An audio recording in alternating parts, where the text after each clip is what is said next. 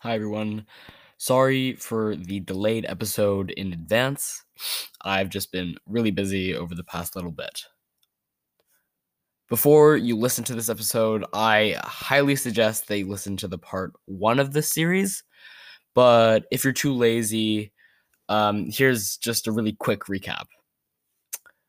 Today, I will be interviewing Krista Koeller, who studies why snakes don't have feet by comparing them to legless lizards, which surprisingly do exist.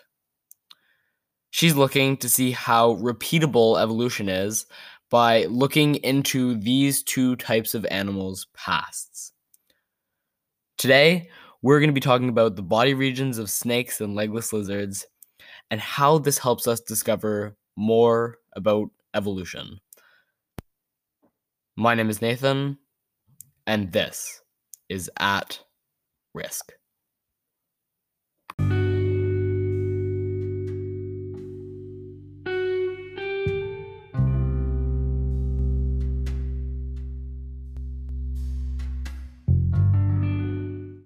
a snake, where's the body and where's the tail? Is it all tail or is it all body? Um. So that actually uh, is...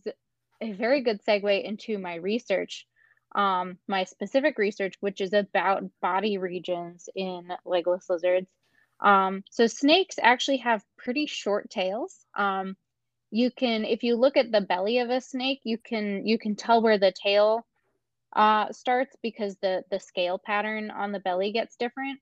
Um, there there's sort of uh, just sort of stripy scales, uh, and then it shifts to sort of an alternating scale pattern. So if you want to Google image search that, um, their tails are really short, um, which is evidence that they uh, evolved from a burrowing form rather than a grass swimming form. Um, but yeah, that one of the hard parts about studying legless lizard evolution um, is figuring out what their body regions even are, because normally we we you know we separate it out into, we've got the neck and we've got the the trunk, which is, you know, the neck is from the head to the the arms, and then from the arms to the to the legs and the butt is going to be the the trunk, uh, and then after that is the tail. But if you don't have legs, it's kind of hard to tell where those body regions end and begin. Um, I'm more interested in the neck region because um, that is sort of the most wishy-washy. Uh, again, with snakes, you can actually tell, okay, here's where the tail is. Um, and a lot of them still have hip bones. Um, so you can, and actually pythons and boas still have tiny little femurs. Um, so they are not completely legless lizards. Fun fact.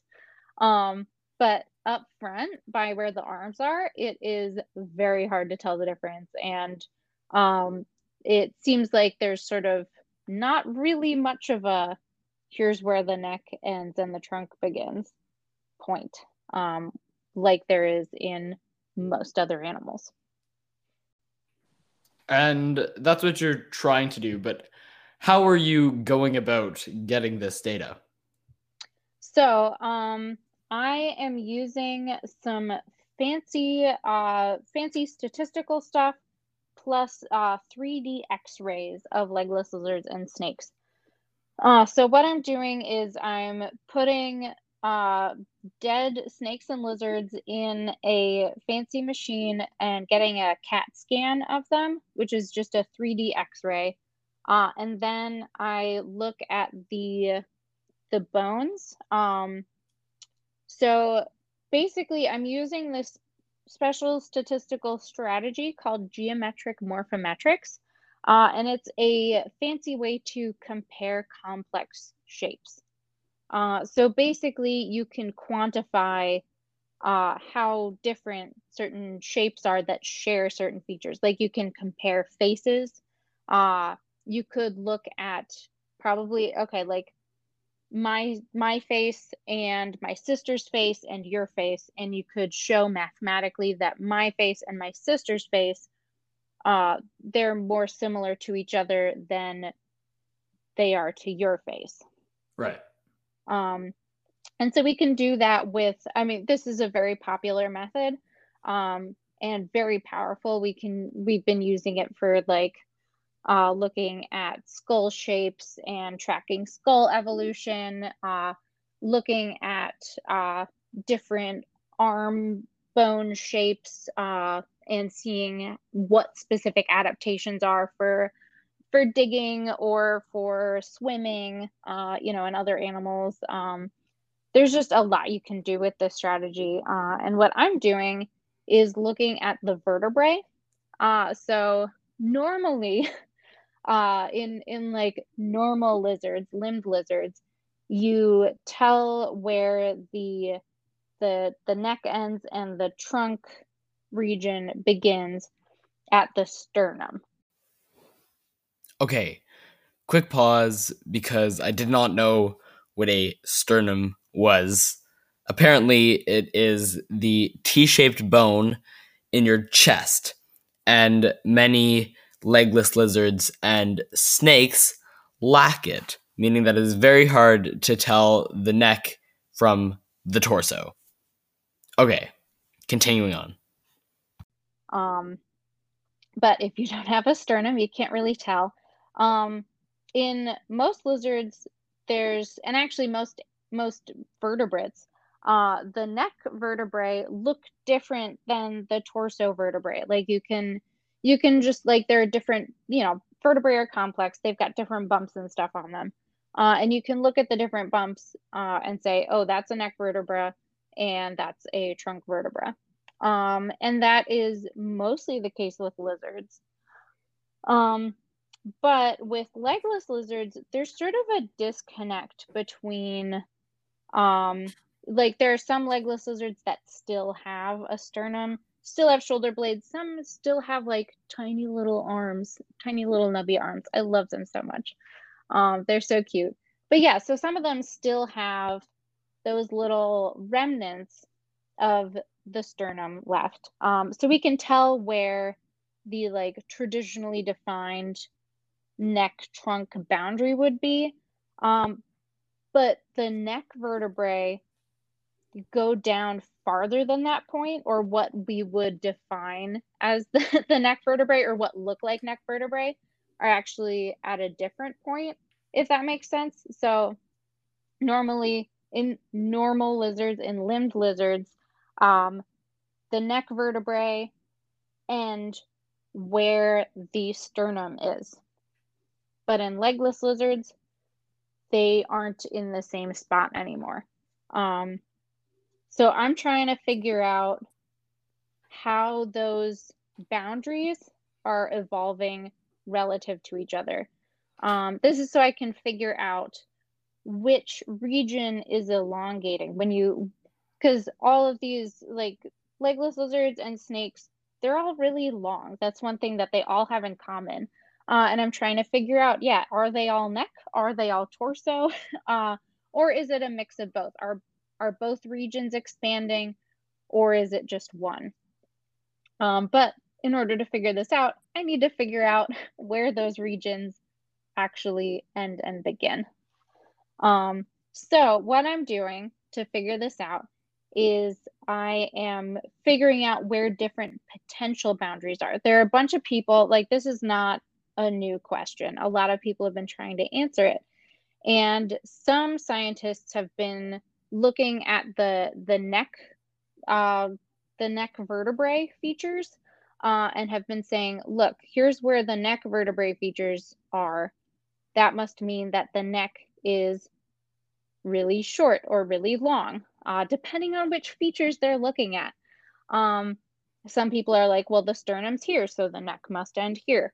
Um, and then other people have been looking at the boundary. So what I mentioned with the geometric morphometrics, uh, you can compare the different vertebrae uh, and see which vertebrae are similar to each other and see how they sort of group together. And the neck vertebrae will sort of cluster together, and the trunk vertebrae will sort of cluster together. And you can figure out where where the shift is, where the boundary is between the neck-looking vertebrae and the trunk-looking vertebrae. Uh, so basically what I'm doing is I'm taking lizards that have all of those features and I'm seeing where they are relative to each other, um, so that I can end this argument that people have been having where it's like, the neck's over here. No, the neck's over here. Everybody's arguing.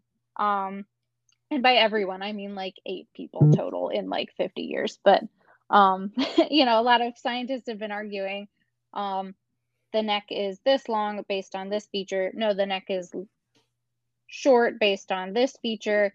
And it's just been, everyone's been using different data and have been coming up with different conclusions. Um, so I'm approaching the question by looking at all of those features uh, to try to answer the question. Um, mm-hmm. And I, I agree with all of these previous scientists. Uh, and it turns out that the different features actually give us different answers. They're all in different places, um, which is really interesting because it means that there are different mechanisms determining where these different boundaries are, and it's not just one, there's not just one thing determining where the neck ends and the trunk begins. And how can you be sure that like your hypothesis is right versus all of the other people who have made assumptions about these lizards? Well, that's the thing, is I'm not really coming at this with a specific hypothesis. Uh, I'm exploring everybody else's hypotheses. um, and so let's take a specific lizard for an example. So Agamodon anguliceps, that's a long lizard. And uh, if you look at, so it has, um, it still has a little, uh, little uh, sternum left, and also some like, you know, shoulder blades. It has some sort of like remnants of where the arms would be. So we can tell where the traditionally defined neck trunk boundary would be. Uh, and it's at vertebra number three. So the third vertebra down from the head. But if we look at the geometric morphometrics, we get a neck vertebra cluster and a trunk vertebra cluster. And the boundary between those happens between vertebra number five and vertebra number six. So it's a little farther down the body. And then if we look at specific neck vertebra bumps, so the things that we usually are like, oh, that's a neck vertebra that has that feature, that goes down all the way to vertebra number fourteen. So mm. if you're looking at just arm remnants, you're going to think the neck is really short.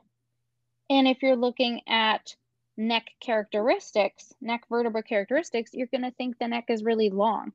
So nobody's really wrong here. Uh, it's just more complicated. Cool. And why is your work, this data that you're finding, important? Um, I would say that it's it's not existentially important.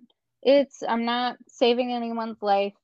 Um, really the only people's lives that I will make specifically better are, you know, people at two in the morning, probably under the influence of some substances, just curious about why snakes don't have legs. Um, this research uh, is a small part of research on evolution in general, which I think is really important because it helps us as humans find our place in the world and find out why the world is the way it is.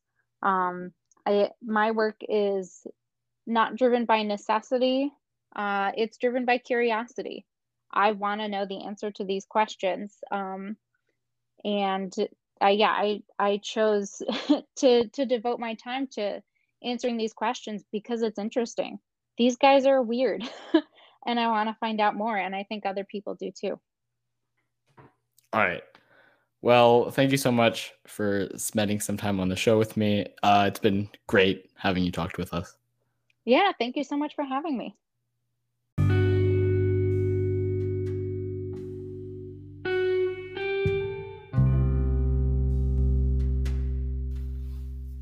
Thanks for listening.